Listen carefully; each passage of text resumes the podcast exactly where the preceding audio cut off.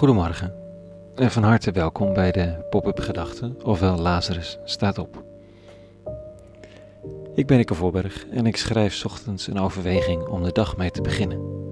Mijn manier om even stil te staan bij de grotere vragen van het leven voordat de dag begint. Vandaag met de titel Een ingewikkelde vraag in tijden van protest.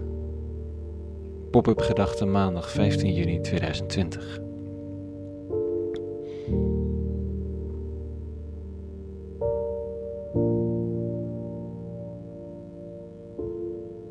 Laat het je gebeuren. Keer de andere wang toe. Vraag ze om nog verder te gaan in hun racisme. Het zijn niet de uitspraken die bij een gemiddeld protest tegen racisme van het podium zullen klinken. En terecht, zo denk ik. Kijk nou, het is toch een wonder wat er gebeurt door de ongelooflijke mensenmassa's die op de been zijn. Dat, ik noem maar iets, het Stedelijk Museum Amsterdam een persbericht uitdoet waarin ze haar personeelsbeleid en haar collectie opnieuw belooft te organiseren in het licht van de protesten. Het besef bij zoveel dat het doordringt dat er ondanks goede bedoelingen soms iets grondig mis is met hoe we de dingen gewoon zijn te doen. Maar dan Jezus' uitspraken vanochtend. Ze lijken leidzaamheid en wees maar stil te impliceren. En juist dat heeft zoveel ruimte geboden steeds aan systematisch onrecht. Dat slachtoffers tegen elkaar en anderen zeiden: Het is nu eenmaal zo, Laat het maar, zo gaat dat. Is dat wat de rabbi van Nazareth voorstaat? Hij zegt dit vanochtend. In die tijd zei Jezus tegen zijn leerlingen: U hebt gehoord dat er gezegd is: oog omhoog, tand om tand. Ik zeg u geen weerstand te bieden aan het onrecht. Maar als iemand u op de rechte wang slaat, keer hem dan ook de andere toe.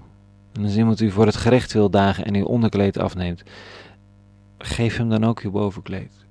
En als iemand van u eist om een mijl met hem op te lopen, ga je dan twee. Geef hem wie van u vraagt en bent u niet af als iemand van u lenen wil. Geen weerstand bieden aan onrecht. Hè? Betekent dat geen boze borden, geen schreeuwend verzet? Ik weet niet of dat nou zo'n goed idee is. Al goed, oog om oog, tand om tand is misschien nog wel ellendiger. Als dat de stelregel is, dan kun je beter de shit laten gebeuren. Het is, het idee van gelijke munt, wraak, ik zal je krijgen, jij hebt dit gedaan, dan zal ik jou dit doen. Dat maakt de wereld werkelijk een verschrikkelijke plek.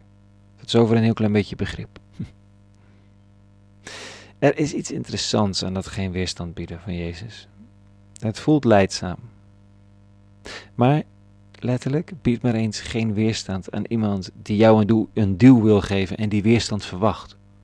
Dat brengt diegene sowieso uit zijn evenwicht. Op dat principe zijn allerlei vechtsporten gebaseerd.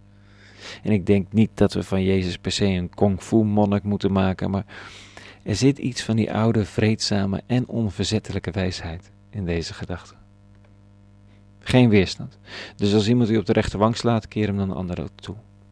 Als iemand u onderkleed vraagt, geef dan uw bovenkleed. En als iemand een mijl van u eist, dat was een voorrecht van de Romeinse soldaat. Die mocht aan de onderworpen volken eisen om een, maximaal een mijl de, verpakking te de bepakking te dragen. Als iemand een mijl van u eist, geef dan een tweede. Dit geeft de indruk van leidzaamheid, maar er zit hier een onverzettelijke kracht in. Wanneer krijg je nou een klap op je rechterwang? Als iemand uithaalt met rechts, landt hij normaal gesproken op je linkerwang. Het is een beetje vroeg voor deze hersengymnastiek, maar probeer eens maar uit. Dreun met rechts, land op linkerwang. Wie op de rechterwang wil slaan, zoals in deze tekst staat, doet dat met de achterkant van de hand. Zo'n zo, zo wegwuivend, neerbuigend tikje. Van, hey, ga ogen. Ha. En als je dat gebeurt, niet afdruipen en niet terugslaan, zegt rabbi. Maar de ander in de ogen kijken en zeggen: Wil je slaan? Echt? Helpt dat? Hier dan? Mijn wang. Dat is geen lafheid. Dat is kracht. Maar niet van de geweldenaar, het is een ander soort kracht. En er is een rechtsregel in het oude Israël dat als iemand in de schulden is, je diegene alles mag afnemen, maar niet letterlijk en figuurlijk helemaal mag uitkleden. Je moet iemand zijn bovenkleed laten houden, anders staat hij naakt. En dan voor zo'n rechter, tegenover zo'n onverbiddelijke schuldeisen, niet smeken om toch nog iets te mogen houden, maar trots je helemaal uitkleden en piemelnaakt de ander in de ogen kijken en zeggen: Is dit wat je wil? Wil je zo ver gaan? Hier. Eens zien wat er gebeurt. De Jezus van Nazareth wijst een weg waarin de verwachte weerstand van de trotse mens wegvalt en de ander mogelijk uit evenwicht wordt gebracht. En dat is niet altijd speels en leuk. Zelf gaat hij er aan onderdoor in een gore pijnlijke dood. Maar zonder verzet. Laat maar gebeuren, dit is de weg, mijn weg, zegt hij, mijn keus.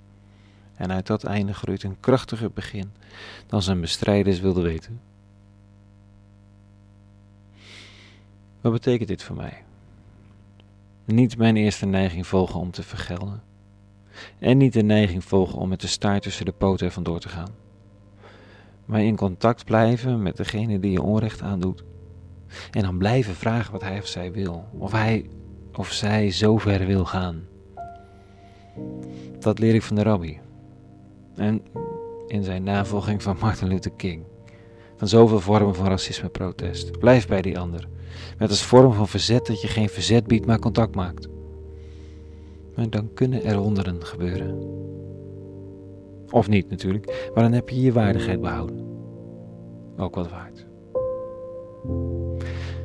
Een hele goede maandag gewenst. En vrede. En alle goeds.